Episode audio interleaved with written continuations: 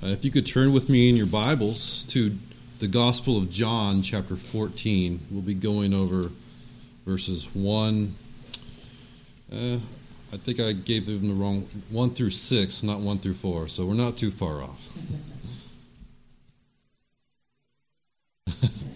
so, John 14, verses 1 through 6.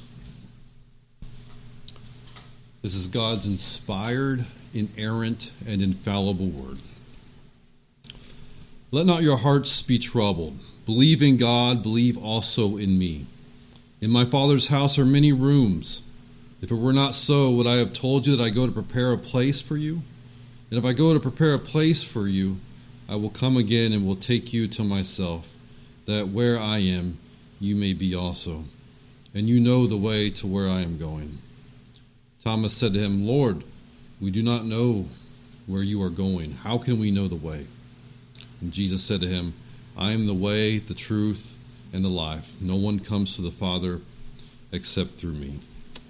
The grass withers and the flowers fade, but the word of our Lord endures forever. This is the word of the Lord. Well, it is the final hours of Jesus' life on earth, and we are in the upper room with his disciples as Jesus pours out the deep, deep love that he has for them by washing their feet, pointing to how he will serve them on the cross, breaking bread with them, showing them that his body will likewise be broken for them.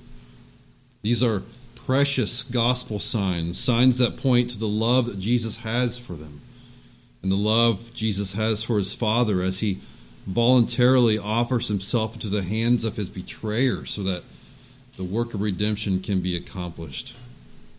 And as we stand on this side of the cross and of the resurrection, keep in mind that the disciples are not there yet. And so there is much confusion. Uh, there are troubled hearts in this, in this upper room this night, not least of which is Jesus' own troubled heart. It is Jesus' soul that is troubled in a way his disciples cannot even relate to. John 12, 27, we read Jesus saying, Now is my soul troubled. And what shall I say? Father, save me from this hour? But for this purpose I have come to this hour. John 13, 21. After saying these things, Jesus was troubled in his spirit and testified, Truly, truly, I say to you, one of you will betray me. It is Jesus who is heading for the agony of everything that the cross holds for him betrayal, isolation, pain, denial, and ultimately forsakenness, eternal wrath. His whole earthly life has been directed to this hour. But this hour is but the culmination of a life of humiliation. His whole earthly life has been what our confession states as a, uh, a state of humiliation, born in a low condition for our sakes, emptying himself of his glory, taking upon himself the form of a servant in his conception and birth, life, death, and after his death until his resurrection. Brothers and sisters, Jesus just doesn't die for you, he lived for you and lives for you still. But here in the upper room on this night of nights, as your Lord faces the agony of the cross and culmination of that state of humiliation. It is your Lord's soul that is troubled. How appropriate it would have been if the disciples would have gathered around Jesus and offered him emotional and spiritual support. But that's not what happens, is it? Here, Jesus, in the midst of his torment of soul, he shows that he never receives but continues to only give because it's more blessed to give than to receive. And here, Jesus is giving all of himself. Yes, we now saw in verse 1 that his disciples are troubled. And Jesus had said some things this evening that has greatly troubled them and disturbed them. He's talking about betrayal, he's talking about denial, and he's talked about his departure. And the disciples are troubled about this. Jesus is troubled. His disciples are troubled. It's the same verb. But notice, notice this. In the midst of Jesus' agony and troubled spirit, when of all times it would have been appropriate for the disciples to offer him some kind of support, it is Jesus who is the one who continues to give. It is Jesus who continues to comfort. It is Jesus who continues to instruct. The disciples are troubled, but not for the same reasons that Jesus is troubled. The disciples will not face eternal wrath on a cross, but they are troubled because of the things Jesus has been speaking about. Take, for example, the words written in Luke 22, verses 31 through 32. John doesn't record these words, but they were spoken to Peter in the upper room, the same room, when predicting Peter's denial. Jesus says to him, Simon, Simon, behold, Satan demanded to have you that he might sift you like wheat. These are disturbing, threatening words, but at the same time, notice the repetition of endearment here. Simon, Simon. Jesus loves Peter. Peter's dear to Jesus because he's a sheep of Christ. And so, after telling him of the disturbing demand of Satan, Jesus follows it up with emphasizing his mediatorship for Peter.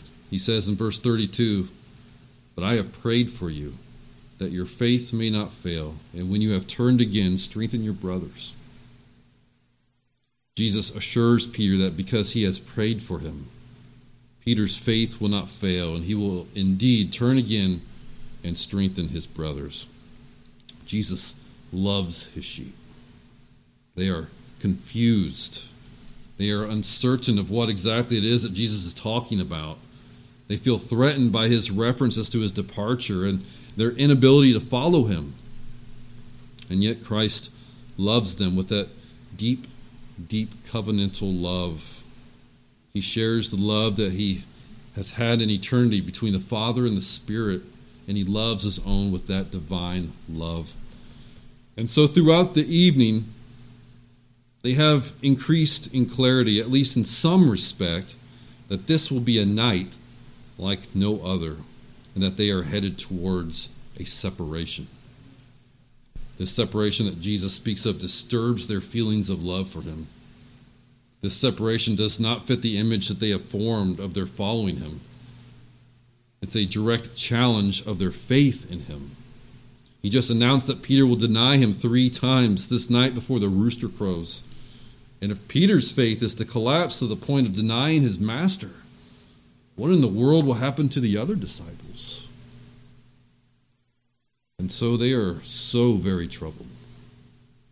As you can imagine, they are distraught, facing profound shame, facing severe disillusionment and fear. And Jesus, the one who is troubled in his soul, he turns to give them comfort. He doesn't receive, he gives. And he puts his finger right on the pulse of the anxiety. He's so pastoral here. He responds to both their issues, the coming separation and their faith. One commentator writes Any other man, even a man of superior strength of mind and kindliness of heart, placed so far as he could be placed in our Lord's circumstances, would have had his mind thrown into such a state of uncontrollable agitation, and most certainly would have been too entirely occupied with his own sufferings and anxieties to have any power or disposition to enter into and soothe the sorrows of others. But though completely aware of all that awaited him, though feeling the weight of the awful load laid upon him, though tasting the bitter cup which he must drain, he not only retained full self possession, but took as deep an interest in the fears and sorrows of the apostles as he himself had not been a sufferer. Instead of being occupied with what lay before himself, he spent the time in comforting his disciples. He loved them unto the end. That's the glory of your Lord, brothers and sisters. That's the deep, deep love of Jesus that we sang about earlier. The words he speaks to them are, are so precious, so comforting, so loving, so pastoral. Christians throughout the centuries have often turned to these words of Christ when they were facing trouble of their own, and it's appropriate to do so. There are many things in this world which trouble our hearts on a daily basis. It's easy to be troubled in the wilderness. And that's why we need to hear the gospel daily. We need to return time and time again to God's word, to be reminded of who God is, and to be assured of what God has accomplished for us in Jesus Christ. How appropriate are these words of Jesus? How often have they been cited at Christian funerals or engraved upon tombstones? Well, as appropriate as they are to be spoken at funerals, they were first spoken to 11 disciples who, under substantial emotional pressure, finding themselves on the darkest of all nights, with the darkness threatening to engulf them as it did Judas, on the brink of catastrophic failure, a night where one of them is going to betray the Lord and another will deny the Lord, and the departure of the Lord. Jesus just got done saying it two, two times. 1333, little children, yet a little while I am with you, you will seek me. And just as I said to the Jews, so now I also say to you, where I am going, you cannot come. John 13, 36, Simon Peter said to him, Lord, where are you going? And Jesus answered him, Where I am going, you cannot follow me now, but you will follow afterward.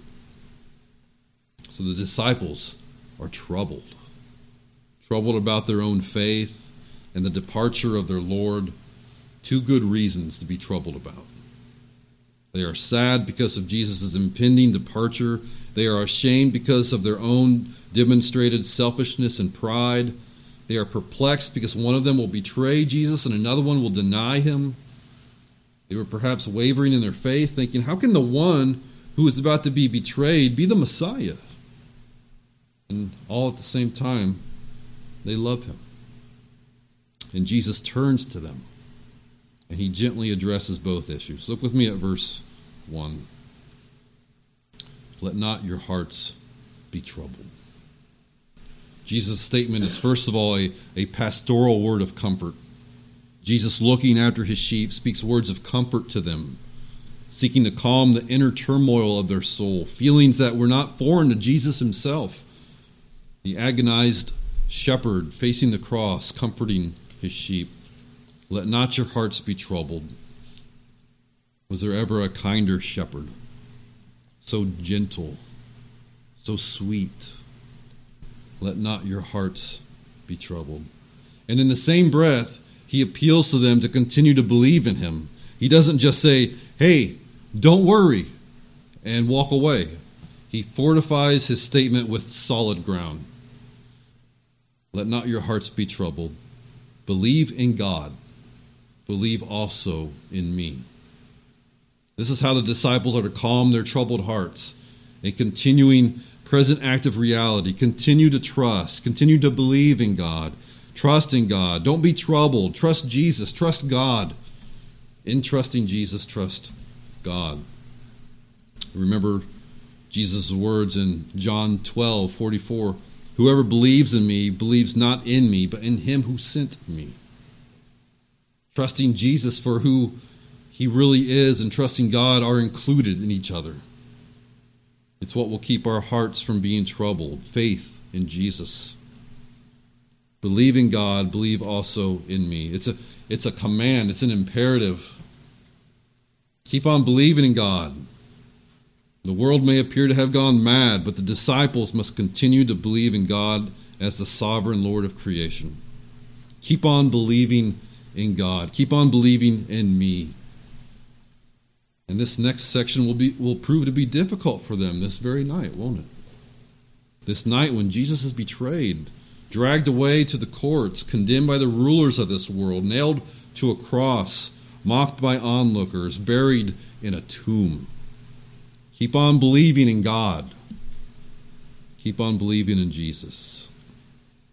The Son linked with the Father as the supreme object of faith. That's the point. It's faith in Jesus that calms our troubled hearts. It's faith in Jesus that gives peace, that gives comfort. The only remedy for a troubled heart is the assurance that Jesus is and remains the Savior, even though he suffers and he dies. Keep trusting God. This is God's plan of redemption. Keep on trusting Jesus. He is the agent by which God accomplishes that plan of redemption. He had told them at the Last Supper that he was going away. He had told them that they can't come with him now. He had said that one of them was going to betray him. He had said to Peter that Satan had asked to sift him like wheat and that Peter would deny him three times before the rooster crows. And this is ample reason to be troubled, as we said before. And if you ignore the chapter break and go from 1338 to 14:1, you have absolutely stunning words, right? Don't be troubled. Instead of being troubled, trust me. Trust God. And he spends the next nine verses to support that imperative to not be troubled. Why should we trust you in this terrible situation, Jesus? Why should we not be troubled? If you've ever asked that question, here's your answer Believe God, believe also in me. The words allude, I think, to Exodus 14, verse 31. They allude to the role of Moses and an object of faith as God's mediatorial agent alongside God. Remember the Israelites backed up against the sea. They see Pharaoh's chariots coming to kill them. And we read in Exodus 14:10 through 14 When Pharaoh drew near the people of Israel lifted up their eyes and behold the Egyptians were marching after them and they feared greatly and the people of Israel cried out to the Lord and they said to Moses is it because there are no graves in Egypt that you have taken us away to die in the wilderness? What have you done to us in bringing us out of Egypt? Is not this what we said to you in Egypt? Leave us alone that we may serve the Egyptians? For it would have been better for us to serve the Egyptians than to die in the wilderness. And Moses said to the people, Fear not, stand firm, and see the salvation of the Lord, which he will work for you today. For the Egyptians whom you see today, you shall never see again. The Lord will fight for you, and you have only to be silent. And so the, the angel of the Lord moves behind the people, between the army of Egypt and the people of Israel. The pillar of cloud moves behind them. There was the cloud and the darkness, and it lit up the night. And Moses stretches out his hand over the sea, and the Lord drives the sea back with a strong east wind. And all night and divides the sea, and the people of Israel walk through on dry ground, with the sea being walls of water on their right and their left. And when they are safely on the other side of the shore, the armies begin to follow, and Moses stretches out his hand over the sea again, and the waters return to their place and come crashing down on Pharaoh's chariots. And we read in verses 30 and 31 Thus the Lord saved Israel that day from the hand of the Egyptians and Israel saw the Egyptians dead on the seashore. Israel saw the great power that the Lord used against the Egyptians. So the people feared the Lord, and they believed in the Lord and in his servant Moses. When the Israelites saw how God destroyed the Egyptians, they feared the Lord, and they believed in both the Lord and his servant Moses. And Jesus is saying the same thing here. Believe in God Believe also in his servant, Jesus. Believe also in me, the greater Moses, God's mediatorial agent. You may feel like you are about to be backed up against a sea, disciples, but I'm about to do a work greater than Moses. Believe in God, believe also in me. If Jesus invariably speaks the words of God and performs acts of God, remember, John 5 19. Truly, truly, I say to you, the Son can do nothing of his own accord, but only what he sees the Father doing. For whatever the Father does, that the Son does likewise. If Jesus speaks the word of God and performs the acts of God, should he not be trusted like God? If he tells them to not let their hearts be troubled, it is because he has ample and justifiable reason to do so. So keep trusting God. Keep trusting His servant, the Lord Jesus, the incarnate Son. Jesus is going to the Father, and this is the guarantee of the disciples' future. His departure is for their advantage. And so He points them to heaven, to their heavenly home. Let not your hearts be troubled. Jesus is departing not to sever his relationship with them, but to secure it forever. And so he speaks these words, pointing us to our eternal home. Look with me at verses 1 through 4. Let not your hearts be troubled. Believe in God, believe also in me. In my Father's house are many rooms. If it were not so, would I have told you that I go to prepare a place for you? And if I go and prepare a place for you, I will come again and will take you to myself, that where I am, you may be also. And you know the way to where I am going. It's true. He's departing, he is going away, but he's going away to prepare a place for them. And he will come back and he will get them so that they may be where he is. What more could they ask for? Brothers and sisters, Jesus is the son of that household. He is not setting out to an unfamiliar destination. He's not going to the place, he's going to the place that is his home. He is going to the house of his father. He is the son of that household. The son is expected at the place where he was at home, and also those he has made his own. In his father's house are many rooms, and he goes to prepare a place for them. His father's house is heaven. Psalm 33, 13 and 14. The Lord looks down from heaven. He sees all the children of man. From where he sits enthroned, he looks out on all the inhabitants of the earth. Isaiah 63 15. Look down from heaven and see, from your holy and beautiful habitation, where are your zeal and your might? The stirring of your inner parts and your compassion are held back from me. In Isaiah 6, the prophet Isaiah sees a vision of the Lord in the highest heavens. In the year that King Uzziah died, I saw the Lord sitting upon a throne, high and lifted up, and the train of his robe filled the temple. Above him stood the seraphim. Each had six wings. With two he covered his face, with two he covered his feet, and with two he flew. And one called to another and said, Holy, holy, holy is the Lord of hosts. The whole earth is full of his glory. And the foundations of the threshold shook at the voice of him who called, and the house, the Father's house, was filled with smoke. That house that was filled with smoke in Isaiah's vision, that's the Father's house. It is the archetype, the original temple, the original true temple, and the God of heaven fills that heavenly temple with his glory, seen in the images of his robe and smoke. He fills this heavenly temple with his glory. It's the glory of the immutable, self contained, Sabbath resting Creator King, the living and true triune God. His Father's house is heaven. It's not an earthly temple. It's not a temple made with hands. It's the heavenly temple. It's the true temple, the true house of God. Heaven, the Holy of Holies, the dwelling place of God where he sits enthroned among the cherubim in Sabbath rest.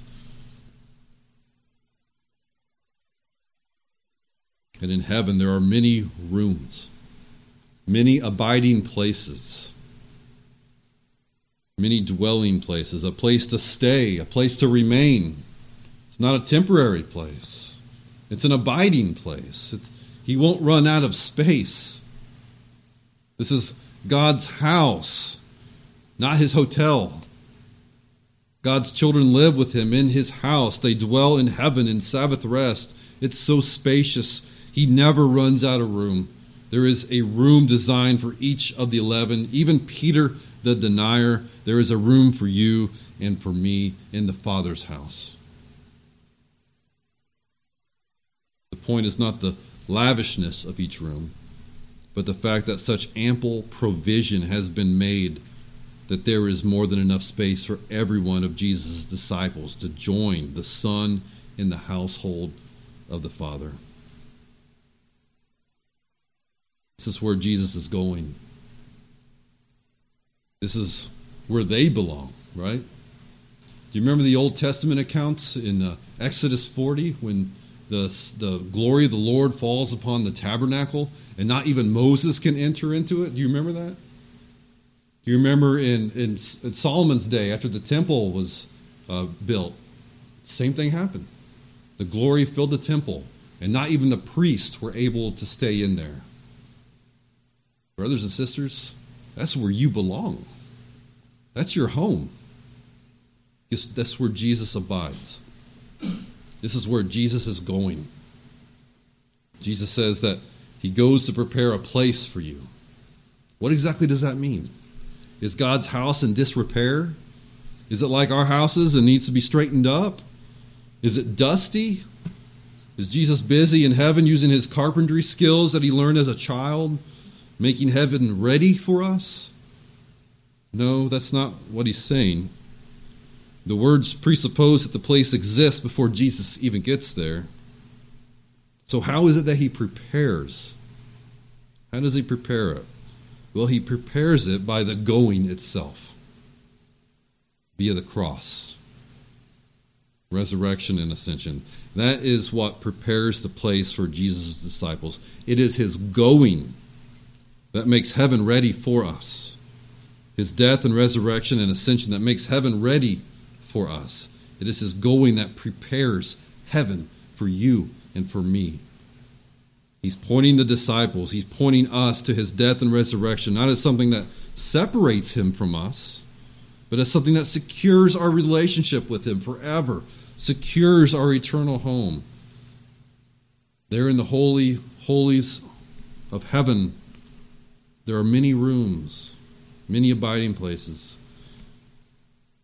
If it were not so, I would have told you. Jesus reassures them, reminding them that he himself has been in this heavenly house as the eternal Son. If in my Father's house there were not plenty of rooms for all of God's elect, his children, I certainly would have known all about it and would have told you so. For by means of my humiliation and exaltation, I prepare a place for you. This is my mission. That's what Jesus is saying. Without Jesus' death, there would be no place for us. Without Jesus' resurrection, ascension, and the sending of the Spirit, we would not be made ready for this heavenly place. And so he continues in verse 3 And if I go and prepare a place for you, I will come again and will take you to myself, that where I am, you may be also.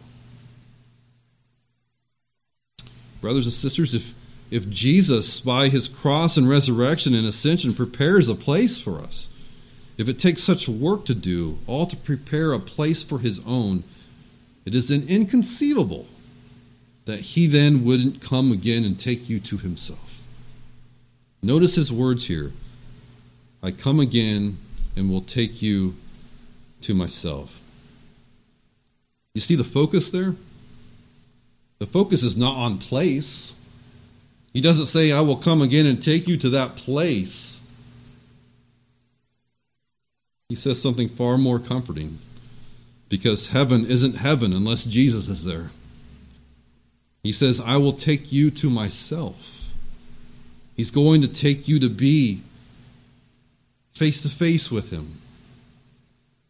So wonderful is the deep, deep love of Jesus, love of every, love the best. He's not satisfied with the idea of merely bringing you to heaven he takes you to himself. He takes you into his own embrace. One pastor asked the question If you could have heaven with no sickness, and with all the friends you ever had on earth, with all the food you ever liked, with all the leisure activities you have ever enjoyed, and all the natural beauties you ever saw, all the physical pleasures you ever tasted, and no human conflict or any natural disasters, could you be satisfied with heaven if Christ were not there? Brothers and sisters, you are being prepared for a heaven where Christ Himself, not His gifts, Christ Himself will be the supreme pleasure and object of your delight. It is in a Christ filled heaven that you will perfectly fulfill your chief end to glorify God and to enjoy Him forever. That's where He is going. To His Father's house, there is many abiding places. He prepares heaven for us by preparing us for heaven. He goes to the cross. He's resurrected in power. He ascends to the Father's right hand in his Father's house, the heavenly holy of holies. And we know the way to the Father's house because we know him. Look with me at verse 5. Thomas said to him, Lord, we do not know where you are going. How can we know the way? Thomas, speaking for all the disciples here, insists that they, in fact, do not know where Jesus is going. And even less do they know the way. They have no idea what this going away is all about, if it means the end of their following Jesus as the Christ and the Son of God. And so, Jesus, being the good shepherd that he is, he explains the way. And he does so by giving uh, the second to last I am statement in John. He's given five so far, and he's the bread of life. I am the light of the world. I am the door. I am the good shepherd. I am the resurrection and the life. Whoever believes in me, though he die, yet shall he live. And now, verse 6 this is the answer to Thomas's question. Jesus said to him, I am the way and the truth and the life. No one comes to the Father except through me. Let me briefly summarize this exclusivism of the Son. This would be a perfect for a three point sermon. Uh, its core it's the core statement of the gospel I am the way and the truth and the life. No one comes to the Father except through me. Jesus is the way. He is the way to God, precisely because He is the truth of God and the life of God. He is the truth because what He embodies is the supreme revelation of God. He Himself exegetes or narrates God. He only does and says exclusively what the Father tells him to do or say. He is God Himself. He is God's self disclosure. He is the Word made flesh, and He is the life, the one who has life in Himself. He is the resurrection and the life. John wrote about it in, John, in chapter 1. In the beginning was the Word, and the Word was with God, and the Word was God. He was in the beginning with God. All things were made through him, and without him was not anything made that was made. In him was life, and the life was the light of men. The light shines in the darkness, and the darkness has not overcome it. The true light, which gives light to everyone, was coming into the world. He was in the world, and the world was made through him, yet the world did not know him.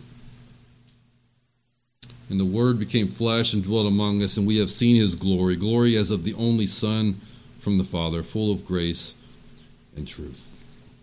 Only Jesus, only because Jesus is the truth and the life, can Jesus be the way for others to come to God, the way for disciples to attain the abiding place of heaven where they will have face to face communion and fellowship with their Creator. You see, brothers, and sisters. Jesus doesn't just pave a path, Jesus just doesn't blaze a trail for you to follow. He doesn't just make a way and command you to take the way that He Himself has taken. No. Rather, He is the way. This Jesus so mediates God's truth and God's life that He is the very way to God. And no one, no one comes to the Father except through Him. If you want to see the world get angry, tell them that. No one comes to the Father except through the Son. So let me end on this this evening. Let me summarize for you. Do not let your hearts be troubled, brothers and sisters, because there is an abiding place for you in the Father's house. Jesus has prepared that way for you by going to the cross, rising from the dead three days later, and ascending to his Father's house 40 days after his resurrection. He himself is the way. He will bring you to himself. He is your dwelling place in heaven. He has promised immutably. That means it cannot change. He's promised immutably to come and take you to himself, which he has partially done by sending his Spirit on Pentecost. You are united to him by the Spirit today. And so you dwell with him today, and you will dwell with him consummatively on the last day when he raises you up in glory, and you are made perfectly blessed in the full enjoying of God to all eternity. So do not let your hearts be troubled. Look to the ascended Christ in heaven. He is your anchor behind the veil. Trust in him. Keep on believing in God. Keep on believing in Jesus the Son linked with the Father as the supreme object of faith, and you will be like those the psalmist writes of in Psalm 125 who abide forever in the presence of the living God. We read, Those who trust in the Lord are like Mount Zion, which cannot be moved, but abides forever. That is yours today in Jesus Christ. Let's pray. Heavenly Father, we thank you for the gospel of Jesus Christ, for our union with him by your Spirit, that we today dwell in that heavenly place spiritually, Lord. We have fellowship with our, our Savior spiritually, and he will come again and take us to be where he is in both resurrected bodies and perfectly made righteous spirits. We thank you, Lord, for the gospel. We thank you, Lord, that you have made us in your image and that our chief end is to glorify you and enjoy you forever in Christ. Continue to remind us, Lord, of our heavenly uh, citizenship. We pray this in Jesus' name. Amen.